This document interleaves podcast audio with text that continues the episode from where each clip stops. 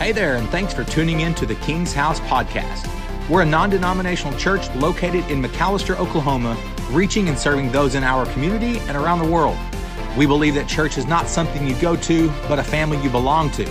And a house is just a house until the family's there. Then the house becomes a home. So today we want to say, Welcome home as we jump into today's service.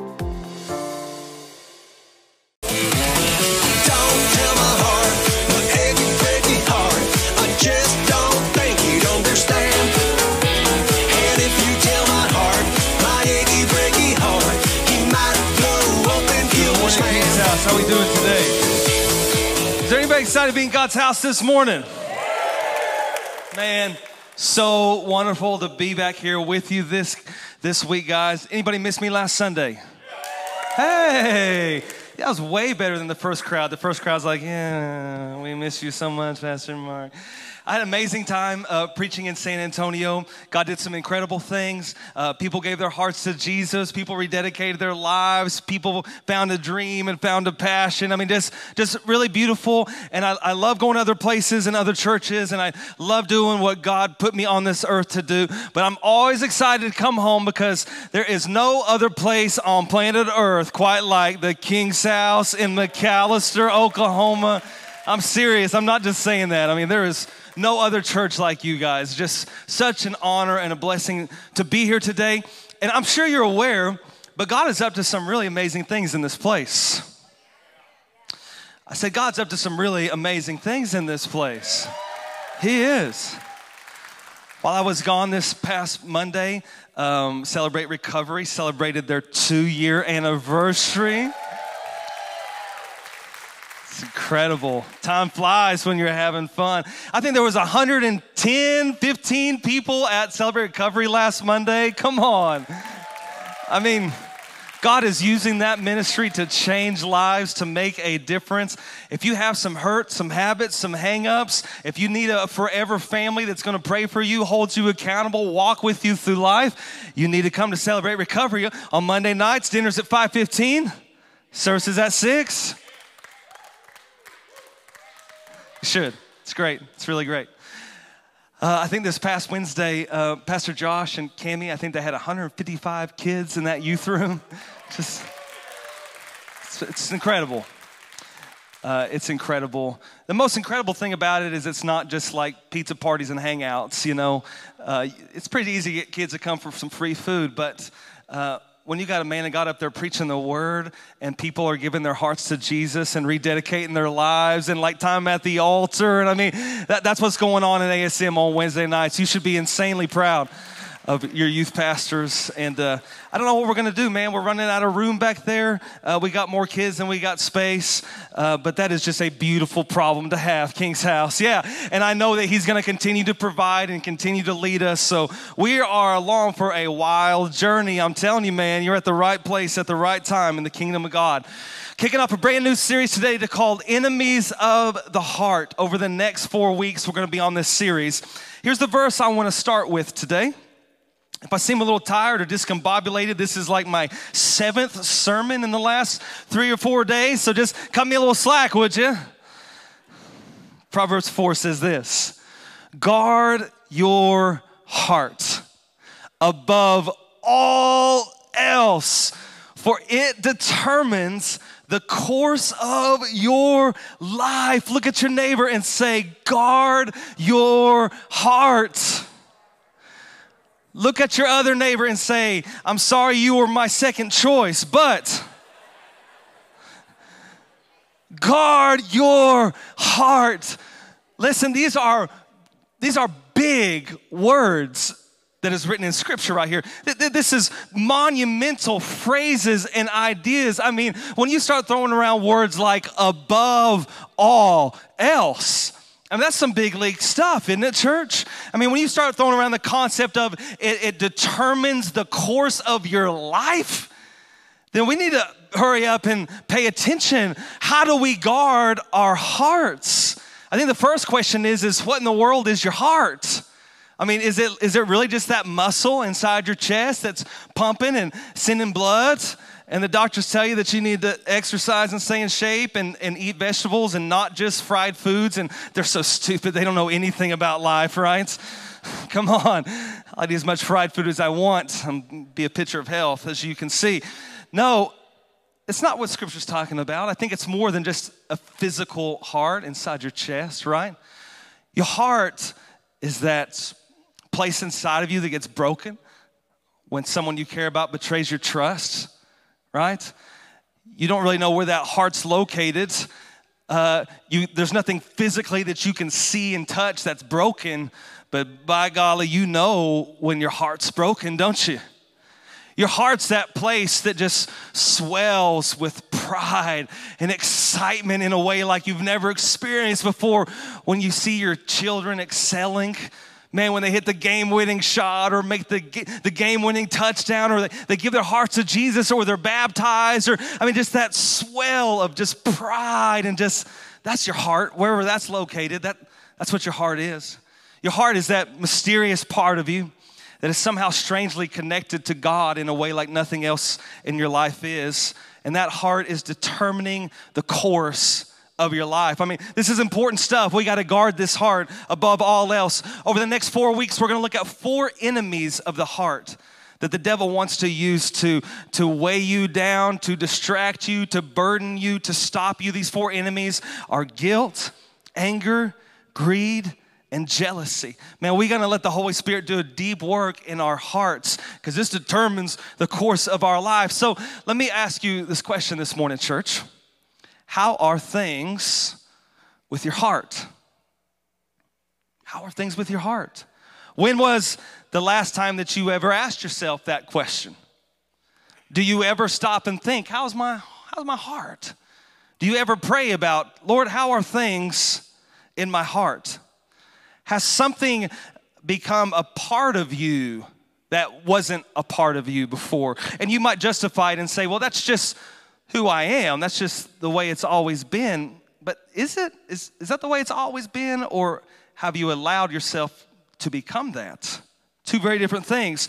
The truth of the matter is, is that most of you in this room have become professional at monitoring your behavior, but not monitoring your hearts.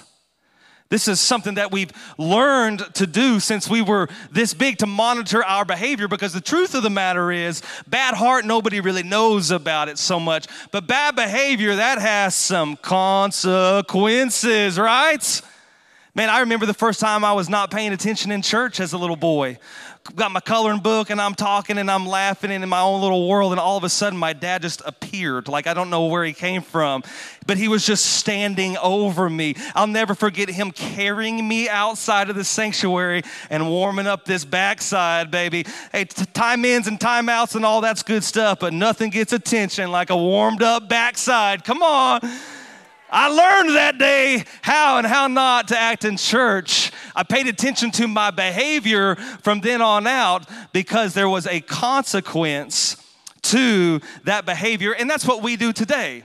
We monitor our behavior much more than we really monitor our hearts because we don't want the consequences. Listen, I'm on my best behavior so many days, not because I'm really interested in what's going on in my heart as much as I don't want that to have an effect on my life.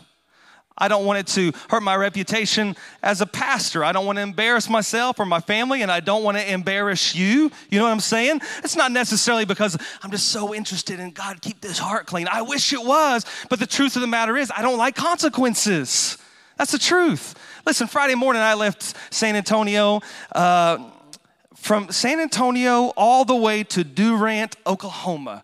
I was in wall to wall traffic and construction and really stupid drivers. I mean, stupid drivers. Not me, of course, I'm driving right, but everybody else on the road, man. I was so frustrated. I spent the first few couple hours like, yeah, I'm doing okay. Man, by the time I got to Dallas, I wanted to honk and scream and cuss and flip off every person that came. I mean, I seriously did. I was so agitated. I don't care how much money or opportunities in Texas, I will never move to Texas. I need some dirt roads, man, anti traffic. Listen, it's not because I wanted my heart to be so good. because I'm a pastor. And for whatever reason in our society, it's frowned upon when pastors scream and cuss and flee people off. I mean, it's not fair. so, just to be sure, because I never know me, uh, there's a reason I don't have a King's House sticker on the back of my truck.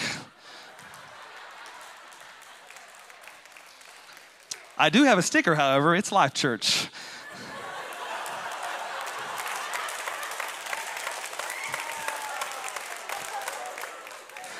Life dot church, not, not the Craig Groeschel Life Church. You never know, you know what I'm saying? Everyone says, like, Mark, you need to get a King's House sticker on that truck. Like, no, I don't. Trust me, baby. no, I don't.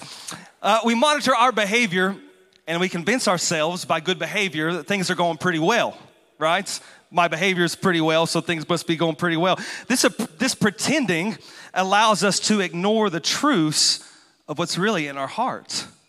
That's why we need to allow the Holy Spirit to really shine His light and investigate because good behavior does not always equal a healthy heart. You can have good behavior and you can have a very sick, unhealthy heart. You're just a disciplined person. You know how to monitor that behavior, but you can have a very unhealthy heart in the process. Here's a few evidences of an inward struggle. Let, let me see if any of these sound familiar to you this morning. Do you ever say things like this? Boy, I just can't believe I just said that. Wow, I mean, that just blew. I can't believe I just said that. Boy, I don't know where that one came from. Sound familiar, anybody? I can't believe I just did that. Like, that is so not like me. Maybe it is, maybe it isn't. The truth is, is that we've learned to treat the symptoms of an unhealthy heart instead of the root issues that exist in our lives, which is why, man, these enemies of our heart must be addressed. Is it possible this morning, church? Is it possible that you don't have a behavioral problem? Is that possible? Is it possible that the devil didn't make you do it? I mean, that poor guy gets blamed for all sorts of things. Is it possible that maybe I have a heart problem today? And what's in your heart doesn't necessarily come out in social settings. What's in your heart doesn't necessarily come out in, the, in work settings. And I mean, we do a good job of, of living up to what we're supposed to be in those settings. But when we turn off the safety valve, when we let our guard down, mostly at home, then we really find out what's inside of us. It's easy, friends, to, to be on my best behavior on a Sunday morning I mean, that's no problem. I'm, I'm, you guys are here for an hour, right?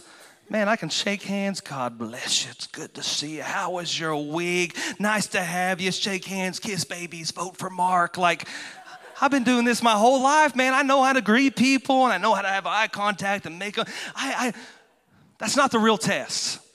The real test of what's in your heart is when you get home and you let your guard down, because the scripture says, out of the abundance of your heart, your mouth speaks. Those words and those actions are just gauges of what's really going on inside of our heart. We need the Holy Spirit to investigate this morning, King House. Say amen to that. Yes, the first enemy of our heart that we're going to investigate this morning is the enemy of guilt. Look at your neighbor and say, guilt an enemy of the heart, all four of these that we're going to talk about over the next four weeks, an enemy of the heart creates a debt to debtor relationship, a debt to debtor relationship. Something in each one of these enemies, something is owed. And it complicates and makes relationship very, very difficult because a debt has to be paid or canceled in order for the relationship to be restored and the relationship to be healthy. Remember this the debt has to be paid or canceled in order for relationship to be restored. So here's the question what is guilt? I mean, what's guilt? It's kind of like your heart, like it's extremely hard to describe, but you know it when you feel it.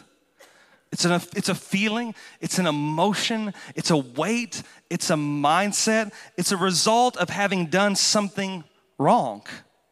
And it creates this debt to debtor relationship. Guilt says this I owe you. That's, that's the mindset that, that guilt creates. You are in debt to the debtor, who is the person that you've hurt or the person that you have wronged. And this burden become a, can become a very tiresome, heavy, wearisome burden. This concept of I owe you is so ingrained in our lives, in our society. It's even ingrained in our vocabulary. Let me show you. From the earliest of age, when you did something wrong, you were taught to say this I owe you an apology, weren't you? Just the embrace of guilt. I've done something wrong. It's hurt you. It's wronged you. And now I owe you an apology. That's what we were taught to believe.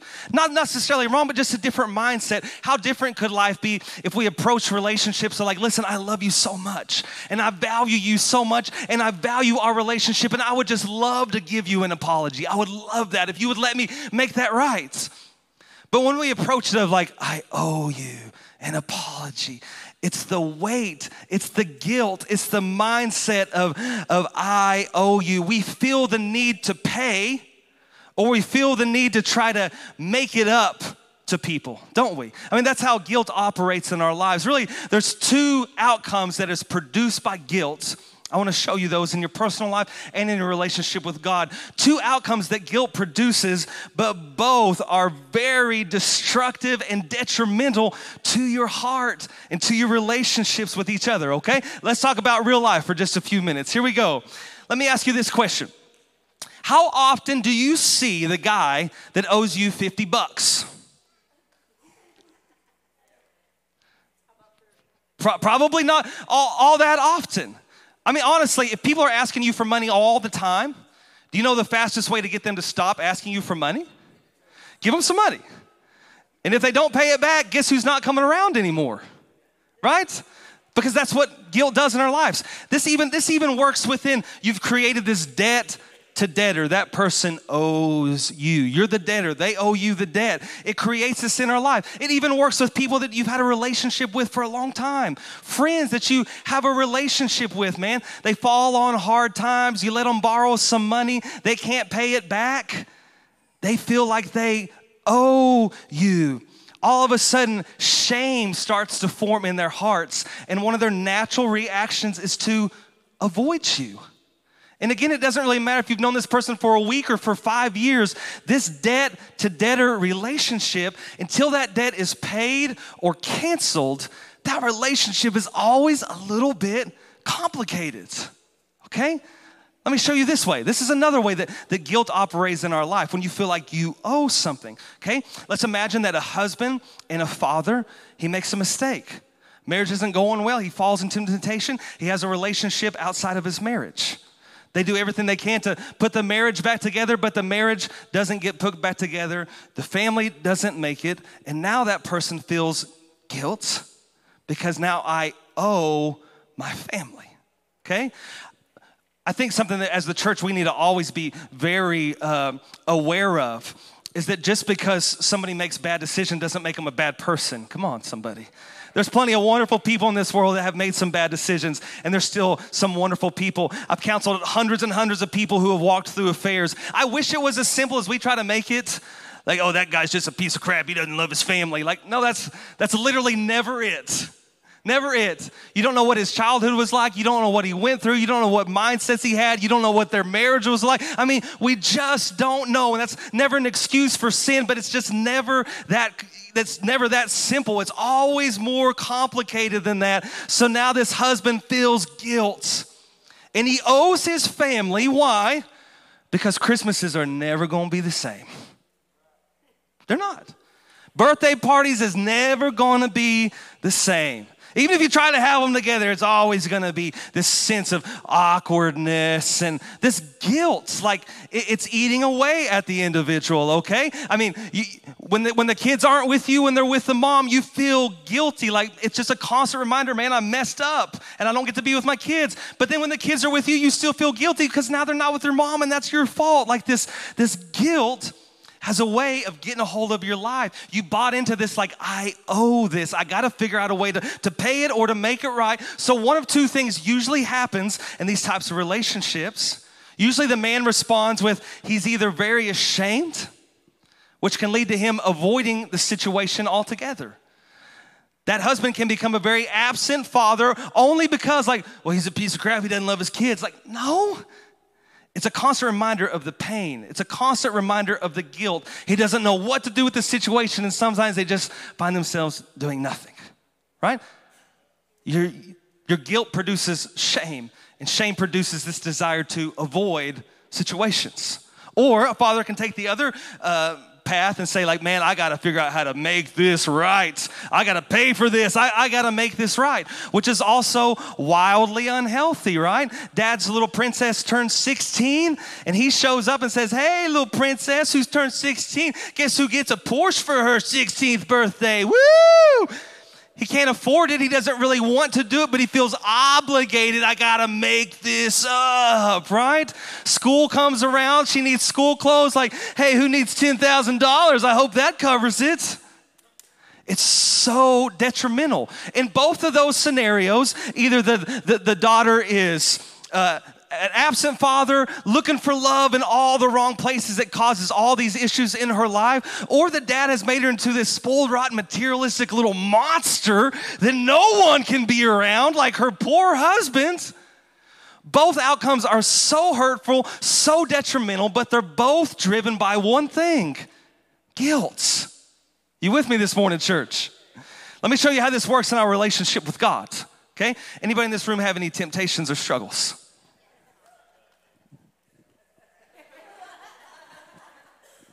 Anybody ever fall into those temptations or struggles? Right. And you're gonna struggle for the rest of your life until the day you stand before Jesus like you are this work in progress. But the in progress is the important part of that. If you're waiting to be perfect for God to use you, uh, get comfortable on the sideline, friends. Because you ain't never gonna be perfect. And God's not looking for perfect people, He's looking for willing people. But let's just say, man, you fell into temptation. What's your first response? You feel ashamed and you avoid God. That's in your DNA. Go back to the, the very beginning of time. Adam and Eve, they fell into sin, and what was their first response? That was their second response. Their first response was like, Whoa! Never noticed that before. Look at your neighbor and say, They were naked. Thank you, thank you, thank you, thank you. Their second response was Jesus went looking for them and they were they're hiding. That shame produces this desire in you to avoid God. Anybody in this room, anybody, when you fall into sin and when you fall into temptation, I mean in a big way, is there anybody in this room that is just freaking pumped to pray and read your Bible and worship? Like, woo! I mean, I just messed my life up royally. God, I love you so much, and I just can't wait to read your word. And like, no one does that. What's your first response? To run, to avoid God. You don't feel like praying. You don't feel worthy to worship or to read your word. So you avoid God. And then this chain of events starts to happen in your life where it gets worse and worse and worse and worse. And six months later, I mean, you're at rock bottom. What am I supposed to do? Well, you're supposed to see God. That's what you should have done six months ago. But everything in us screams to hide, to run, because that's what guilt does to our lives. I owe God something. I could never pay that back. Here's the second thing it does in our lives, just like it does with dads who are trying to make it up with their kids. Like, I got to make this up, man. I got to pay for this. I got to make it right. All right, I fell into sin again. The same temptation that I always fall into. Here's what I'm going to do now I'm going to pray for three hours a day. I'm going to read my Bible for two hours a day. I'm going to witness to 10 people a day. I'm going to. You become very legalistic, and rule oriented and religious because in your mind you think, I gotta make this up. I gotta prove to God that I can be who He thinks I am. I gotta prove to God that it's okay for Him to be proud of me. If I do enough of these things, then maybe, just maybe, He'll love me again. Maybe, just maybe, if I can prove to Him that, man, He'll be proud to call me His son and He'll use me. Such a detrimental mindset. Let me tell you something. I've known a lot of really legalistic religious people in their life. And do you know what they all have in common? Skeletons in their closet, friends. They all, I mean, some deep, dark, serious struggles.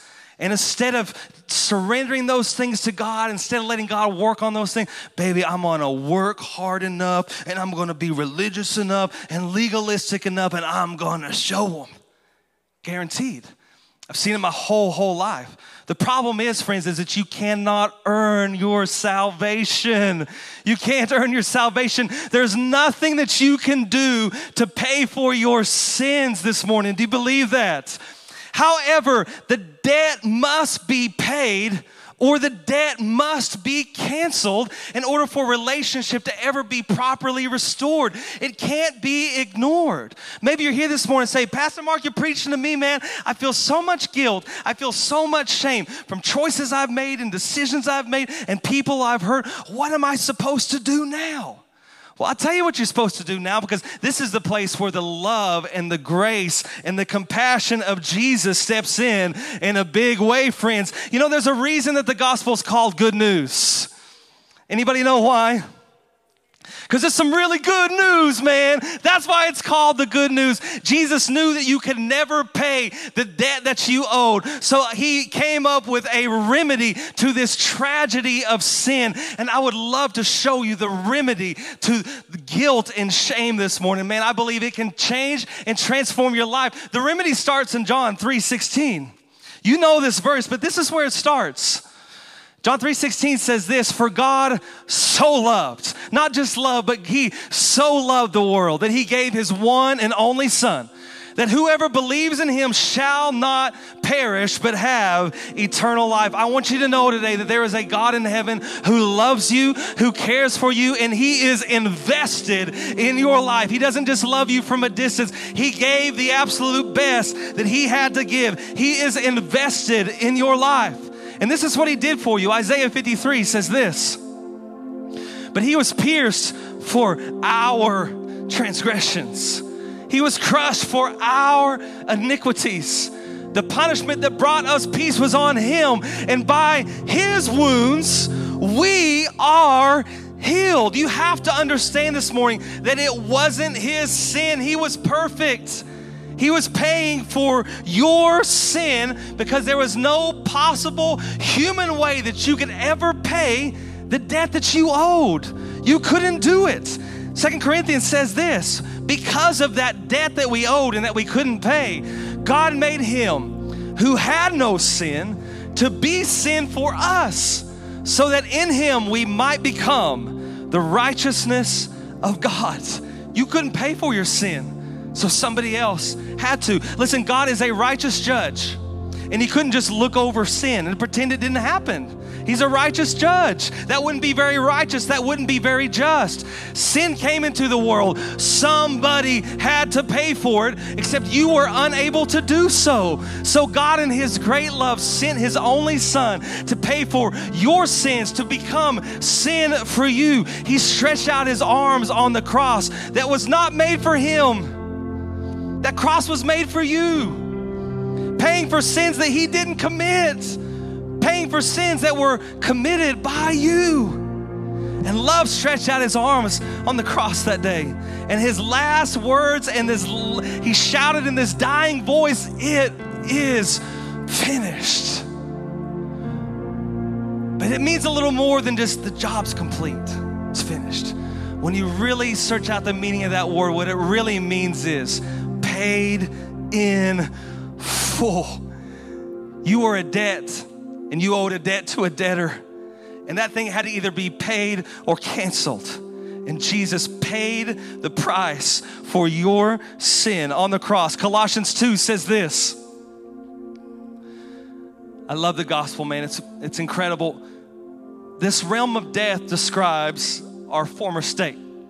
For we were held in sin's grasp, but now We've been resurrected out of that realm of death, never to return, for we are forever alive and forgiven of all our sins. Aren't you thankful this morning, church?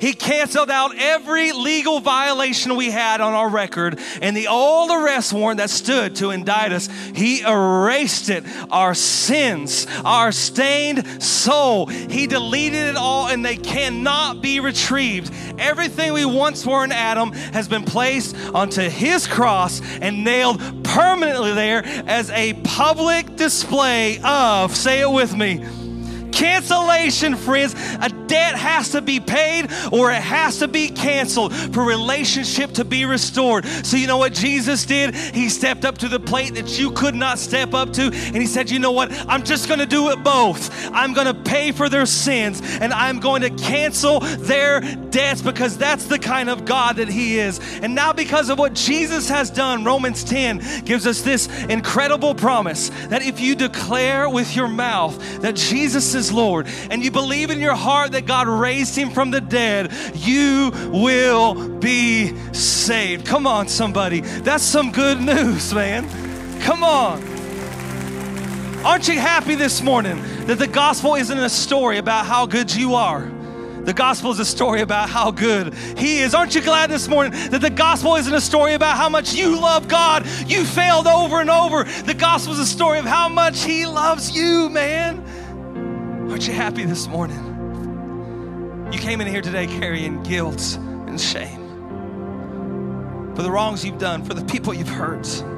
Man, you've lived your life hiding and avoiding some of those harsh realities. Man, you feel heavy and burdened. You've been carrying these weights for far too long. Here's some good news, friends. I know a man. I know a man who has paid for those sins, who has canceled that debt. And if you give him the opportunity today, he can change your forever. I'm telling you, man, there's nothing so broken that the love of Jesus can't put back together. Will you bow your heads with me this morning? all across this room, if you're here, you say, Pastor Mark, that's me. Man, I've been dealing with some guilt. I've been dealing with some shame. I've made more mistakes than I could I lost count of a long time ago. I feel hopeless. I feel helpless. But today I'm ready to give Jesus a chance in my life. I'm ready to say yes to Him. I'm ready to make Him the Lord and the Savior of my life. If He really can do everything you say He can, then I'm ready to say yes to Jesus. This morning, with every head bowed and every eye closed, nobody looking around, if you're here this morning, you would just say, Pastor Mark, I don't know that I've ever made Jesus the Lord of my life, but I want to make that decision today. Then just right now, lift your hand right now. I see that hand and I see that hand and that hand and that hand.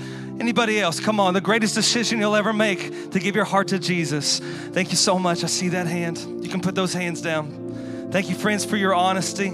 I just explained the gospel story to you that He paid for your sins. He loved you that much. He took your place on the cross. There's nothing you can do. Salvation is a free gift by grace through faith in Jesus Christ. There is no magic prayer, but Romans 10 tells us if you confess with your mouth that He's Lord, if you believe in your heart that God raised Him from the dead, you will be saved. It's the greatest story ever told.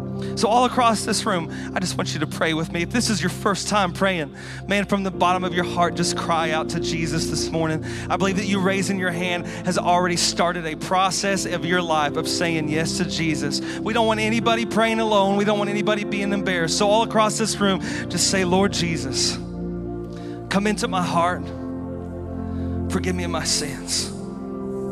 I need you to be my Savior. I need you to wash this guilt away. I believe you're the Son of God. I believe you died on a cross. I believe you rose from the dead. And I believe that you are the only way to heaven. From this day forward, my life belongs completely to you. In the name of Jesus, everybody says, Give God some praise this morning, church. Don't run out yet, please. Don't run out yet.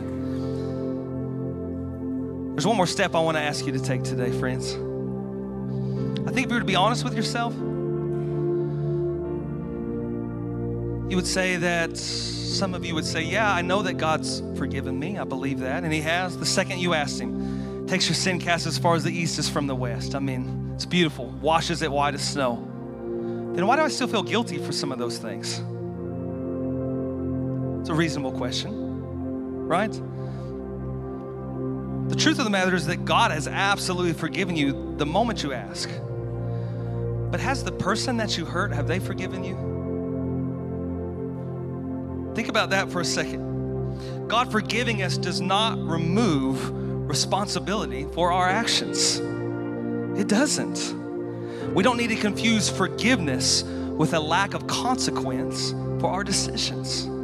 Because just because God forgave you doesn't mean just poof, poof everything's better. Let's just move on with life. No, we want to move on with life. We want to put those things behind us. But some of the people that you've hurt and some of the people that you've wronged are absolutely stuck in that pain and in that shame that some of you created. That's why James chapter 5 says it like this Confess and acknowledge.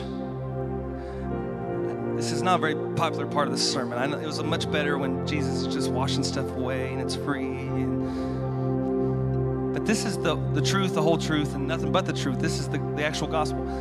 Confess and acknowledge how you have offended one another, and then pray for one another to be instantly healed. See, there, there, there is another step that we need to take as believers. It's wonderful that God forgives you and takes that guilt away. But maybe that person that you've hurt or betrayed or whatever it is, fill in the blank, maybe they are just absolutely stuck. And maybe your acknowledgement and your confession is just the slightest little nudge that they need to get them on the road to healing and health and recovery.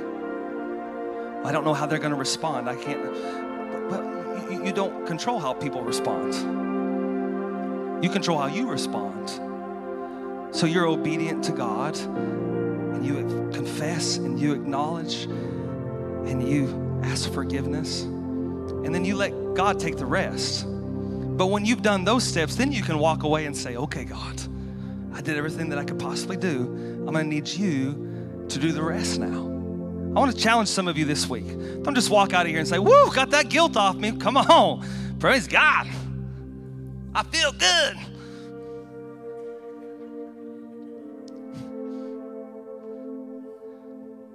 Take another step this week. Holy Spirit, who would you have me text?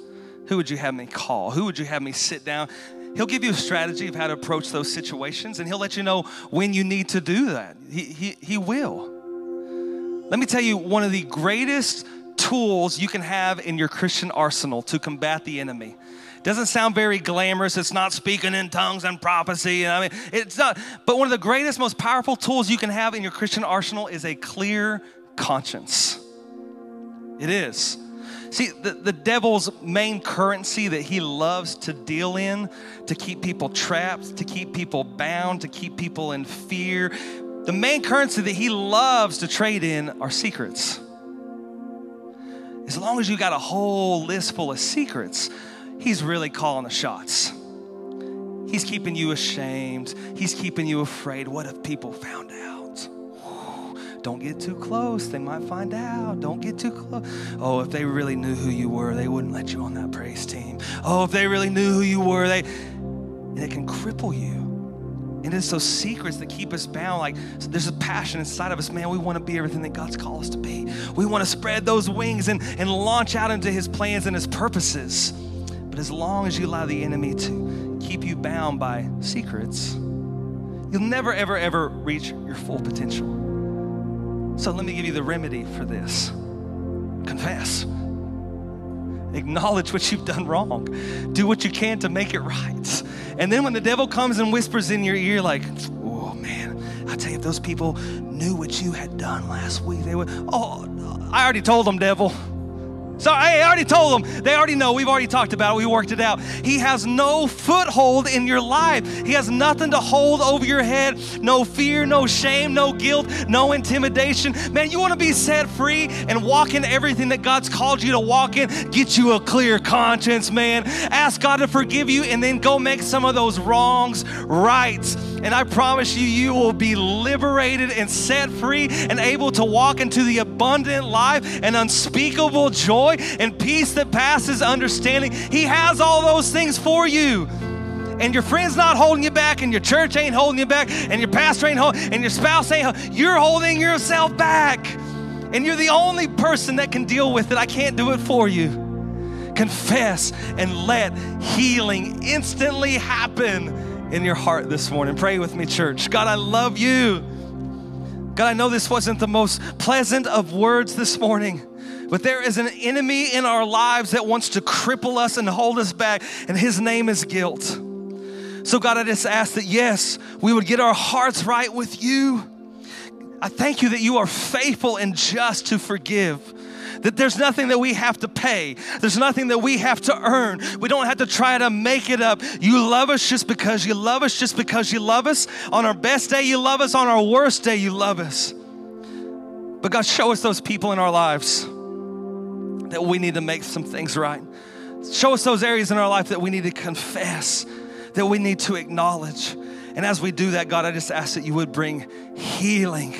Healing. God, I thank you that the debt is paid for and canceled, Jesus, and that we can walk in freedom. God, we thank you for what you're doing, what you're going to do, uh, what you're going to continue to do, Jesus. We give you all the praise. In Jesus' name we pray. Everybody said, You're amazing, King's House. I love you so much.